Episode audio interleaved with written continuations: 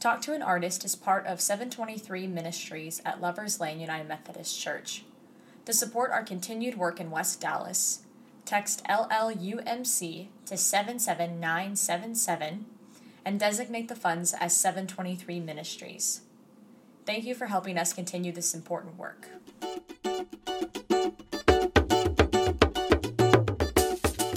Welcome to Talk to an Artist, the web series where I get to interview wonderful artists who have participated in art cultivation and Artstillery.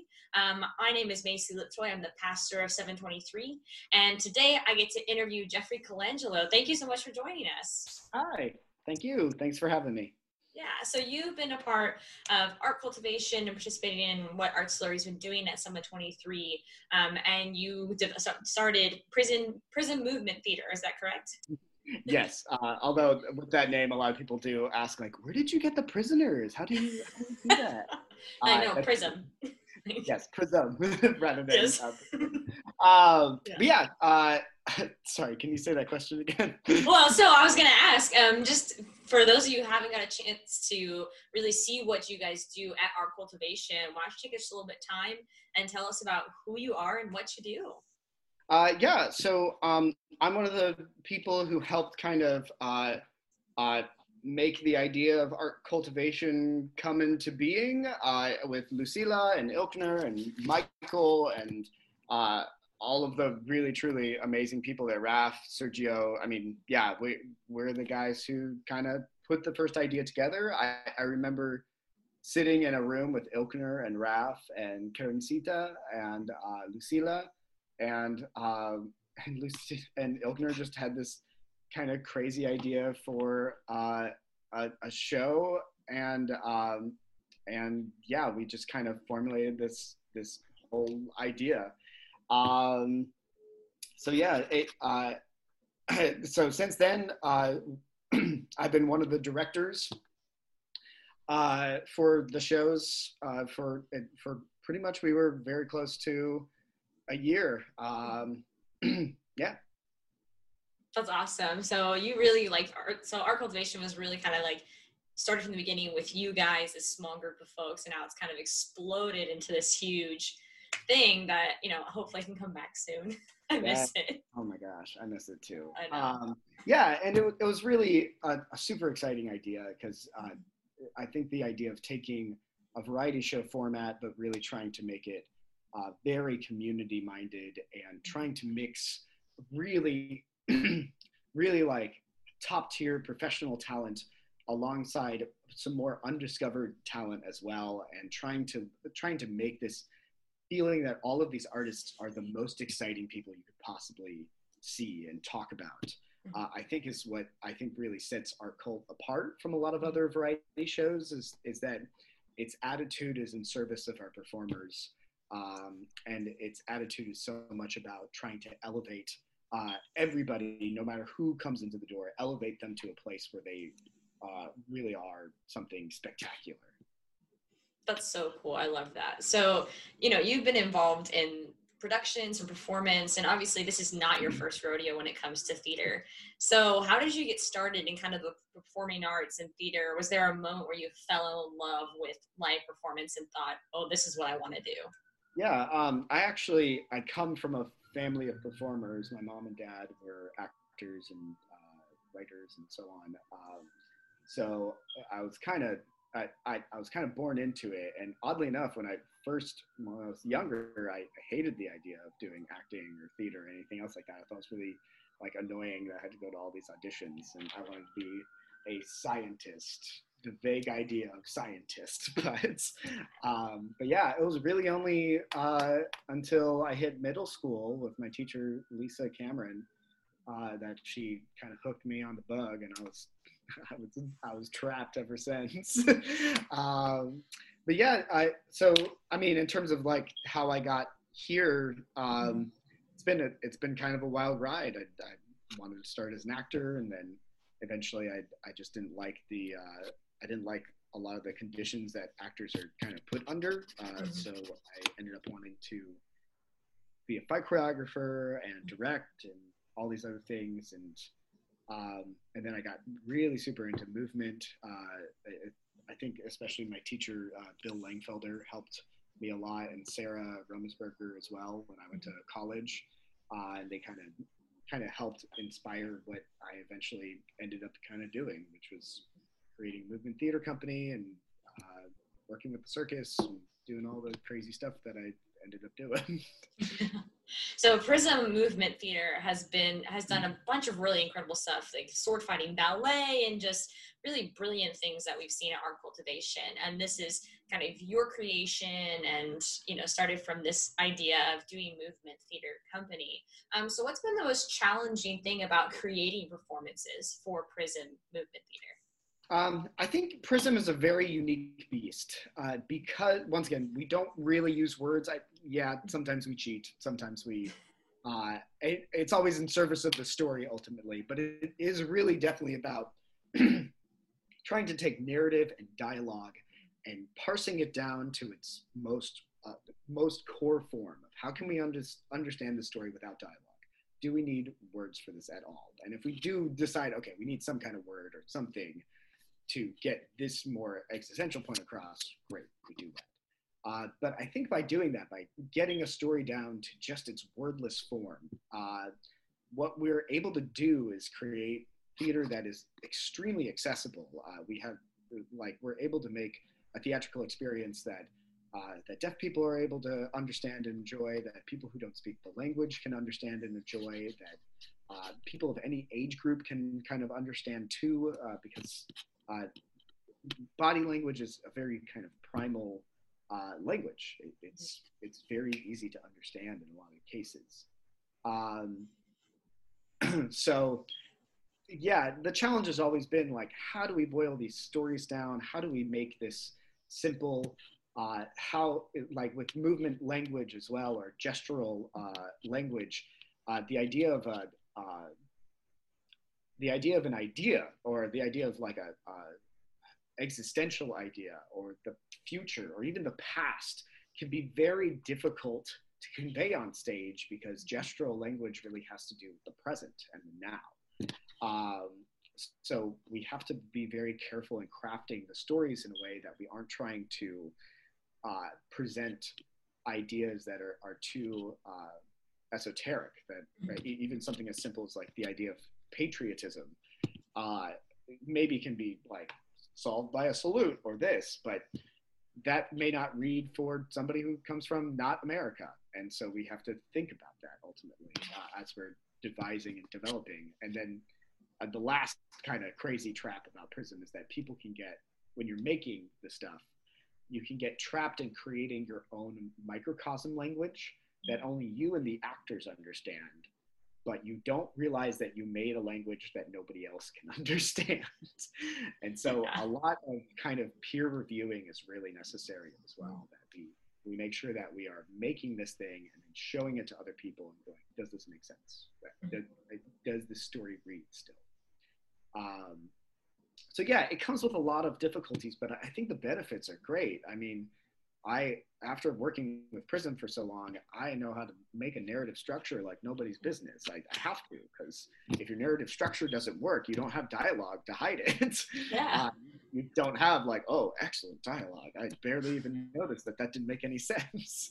Uh, so, uh, so yeah, it's it's a it's a very unique beast, but it's honestly been really fun, lovely work to do. And I think right now Prism's finally getting into that phase where the people that we're bringing on are also understanding the core tenets of this language. Mm-hmm. Uh, Kwame and Zoe and Jonah are are really starting to understand it, and I think we're hopefully starting to get other people to kind of understand what's going on and how to effectively make this type of work. Uh, and it's very exciting, kind of new place to be.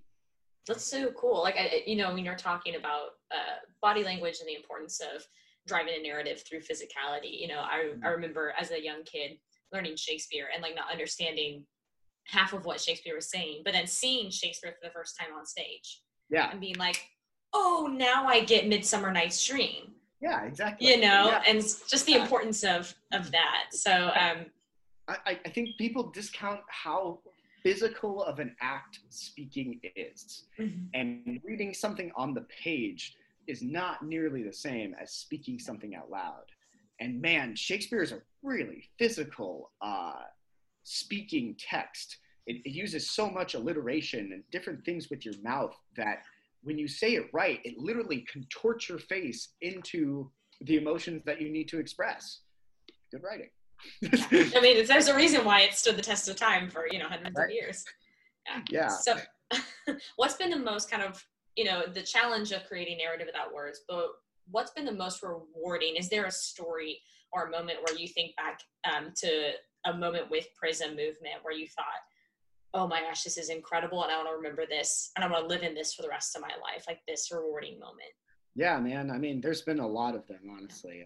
I think uh, i think there's just been a lot of moments I've been really proud to see happen on stage. Um, I, I, mean, we even even in shows that like I don't I I personally wouldn't believe they were successful throughout in terms of conveying its narrative. Mm-hmm. The narrative still got us to places where crazy things would happen on stage that you just never get to see. Um, and the the shows I'm going to list, I have no judgment either way. I just think they they managed to accomplish unique things. Uh, like Galatea, uh, we made a paper circus and made a paper snowfall fall, and it was gorgeous. Um, or in prison, we did a, a Jackson Pollock paint war, and that was crazy. It was so much fun to see fighters dip themselves in paint and fight and the painting they and they would leave a painting by the end of it. Um, uh, Teotl, we had with Cara Mía, we had 20 tons of sand, and it would rain sand partway through the show. Um, just uh, brute, uh, but in terms of like actual narrative, like full on, straight up narrative success, I, I would say like Bruises, where we had two female MMA fighters tell their kind of story uh, in the ring, was really excellent and kind of groundbreaking, mm. I think, because it was, it was, just such an excellent blend of spectacle and narrative uh, that so clearly got its point across, and it was gorgeous to watch. It was one of my absolute favorite shows that we ended up doing. Um, yeah, I, I, think I think in some way, uh, for the most part, every single Prism show that we've done, I think there's always a moment or a, a something that is take home worthy and just like wow I've never seen that on stage, or I, I've never, or, wow, I honestly, this story would have been impossible to tell with words. That doing it wordlessly gave, gave it such a deeper meaning and such, such a deeper experience. Um, yeah, there's just been a lot. I, I've been very, I think there's a lot to be very proud of and happy with. That's awesome. So I know you kind of mentioned some of your favorite shows. Is there an absolute like dead on favorite performance and this could be with prism or with another theater company that you think like this is by far my favorite experience in live theater yeah um i think uh, like i'm biased towards a lot of the prism shows i'm not yeah. going to bother listing them uh listing the ones that i really like i think each one is, is a precious little baby yeah. uh, but in terms of outside of prism uh, some of the i think the shows that stick with me to this day I saw a production of The Flick at Undermain, mm. and that was just absolutely gorgeous. Um, and it it uh, it also means a lot to me too because um, one of my old uh, one of my friends, uh, Jared Wilson, who unfortunately passed, mm. was in it, and he probably gave one of the best performances uh, I've ever seen, and it, it, honestly had me sobbing in the car. Um, and it was just gorgeous. Eh, and then, uh, um, uh, oh no. Unfortunately, the name of the show is escaping me, and that's really sad. Uh, but it was a production that was done at Theater Three, and it had the the folks from the drama club, and it was a uh, it was a musical. It's so annoying because one of my board members is was in it, and she was oh, excellent. No. I can't remember the name. ah! But it's a really excellent musical. So good. Um, uh, on the Eve. There we go. There we go. On the that was gorgeous. Its set design was incredible for it. It was a really fun musical. But one of my favorite parts of that musical was that people, Miriam, I remember specifically, I was watching it, and there's a part in the show where people, the performers would go up to you and they'd give you a note. And it was just a beautiful, sweet little note like, you are valued or Mm. uh, or like you know I see you or whatever it is, and it was, it was just such a it was done so earnestly that it was just such a wonderful take home. Like I, I took home that note and I got to take home the show in that way. It's Mm. really excellently done. Um, yeah, I, I think, uh, and then uh, Artstillery's um, Generations of Adam is another Mm. one that sticks with me too. I, technically, I was in it and experiencing it Yeah. uh, at the same time, but uh, but I really really enjoyed that one. I thought they did such a good work, and I think I think immersive theater ha- has has a hard time sometimes being immersive quote unquote where it's like Mhm. let's sit down at a dinner table and watch a show and that's not really immersive. It's it's dinner theater which is great. I love dinner theater. Uh, but a true immersive i think artstillery is one of the few companies that actually has a handle on how to do it right and do it in a way that is genuinely immersive theater. Uh, it, it's just so technically proficient uh, anyways yeah I'll say I, I Generations was my, first experience with immersive theater, and just the way that you can know you knew that there were stories happening all around, but you still were guided through a narrative. Because I was really con- Yeah. like I was confused, and I was like, I don't know if I'm gonna know what's going on. And then I saw it, and I was like, oh, I know exactly what's happening. and that's what was so impressive about Generations of Adam is that a lot of other immersive theaters, I'm like, okay, I'm just going to try to put this puzzle together, and uh, I hope I get something out of it. And and they, yeah, it, it feels like a lot of times in other immersive experiences, somebody just takes the whole puzzle box and they just kind of dump it on the floor, and they're like, figure it out, deal with it. But somehow with Artstillery, it still had the fun of exploration, but the the narrative was still so clear that you Mhm. still you still knew what was being ultimately said. Exactly. Uh, that being said, too, I also thought the previous production, uh, Dirty Turk, uh, had one of my favorite moments where the grandparents died. Spoilers. Mm. Uh, and and Saffron and Katie Chan were uh, the grandparents, and they took off their giant puppets to actually die, and it was that was great too. I, I really Yeah. enjoyed both of those productions. Um, sorry, my phone is blowing. Anyways, No, you're fine. That's so yeah, it's just an incredible experience to have and be able to be part of Artstillery what they're doing. Um, so in creating and being part of something that's almost brand new, you know, you you've created Prism, you've helped create Art Cult, you've been part of just new things all around. Um, what inspires you to create? I know this is a weird time where we're all kind of short on inspiration or feel kind of inspirationally dry. So is there a consistent well you go to to feel inspired? I think I keep telling myself, what would I want to see, or what have I never Hmm. seen before? And most specifically, combining those two of what have I never seen before that I would want to see. Yeah. um, and I think when I keep asking myself that, and I go to, I, I know it sh- sounds shallow, but if I go to the core idea of like, you know, I've never seen this crazy thing happen before. Let's build a narrative around that.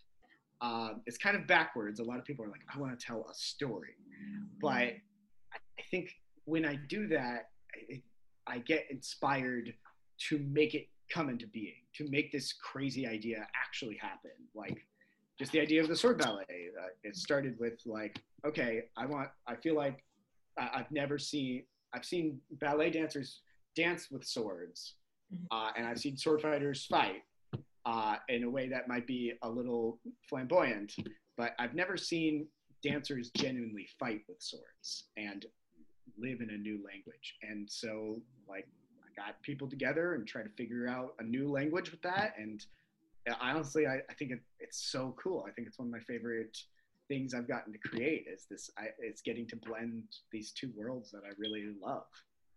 So yeah, That's awesome. I like that. I like the idea of starting with whatever like you're interested in because I think a lot of people when they create they try to force themselves to do what someone else does and how someone else Yeah. creates. I, I think I think oddly enough, narrative and story can be oddly uh, constricting in a lot of ways uh, because you narrative has to still kind, especially Western narrative, has to still kind of follow these beats that Mhm. happen. You have you know beginning, rising action, climax, falling action, conclusion, Mhm. and you have to fit those. And so when you're doing that, you get stuck in making good story, but you don't get to make the cool, crazy stuff that like makes it really pop or makes makes your climax even more of a climax. Um, yeah, I agree with you totally. Yeah.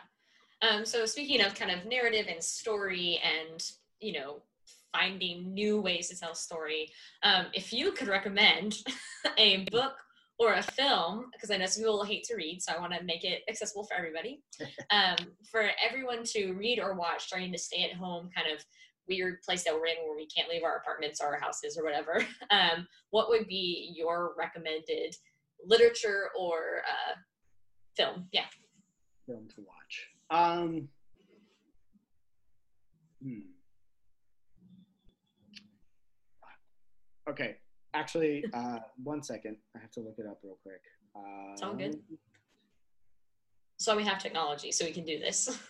exactly. It's gorgeous. Uh, okay, so I just recently watched this one film that I thought was really interesting. Let me make sure it's the right one. Yes, it is. Great. Uh, it was on Netflix. It's called The Platform. Uh, it is a Spanish horror film, uh, sci-fi horror film, and uh, basically the premise is that prisoners are in a tall tower that is a certain number of floors high, mm-hmm. and people on and a platform uh, descends on this uh, prison, slowly going down uh, all the way to the end, and uh, the catch is is that they fill the platform with amazing food at the very top, food that everybody could possibly want. But it stops at each floor, and at each floor, um, people get to eat their fill. The catch, of course, is as the platform continues to go down, there's less and less food, and depending on how greedy people are at the top, people at the bottom get nothing. Uh, so it's a, a super heavy-handed uh, metaphor on capitalism. Yeah. Uh, but I enjoyed it a lot. I, people may have different feelings on the endings, but I enjoyed it a lot, and I thought it was a really kind of very interesting film on what we're experiencing now in a lot of ways. Um, so I would suggest watching that. I think it, it'll be it'll certainly be different and interesting. It's really cool to see these Spanish horror actors like kill it. Like you can tell star power no matter what language because there are certain actors in there that you're like, oh, you're a big deal, aren't you? Because you're really good. um, uh, but yeah, it's really I think it's a really excellent film to watch. I enjoy I enjoy that one. That's awesome. That's a great suggestion. How interesting. What like what an interesting concept. Yeah. So um, this is a question that I ask everybody, and I don't send it to you beforehand because I want you to give me your honest kind of like gut reaction.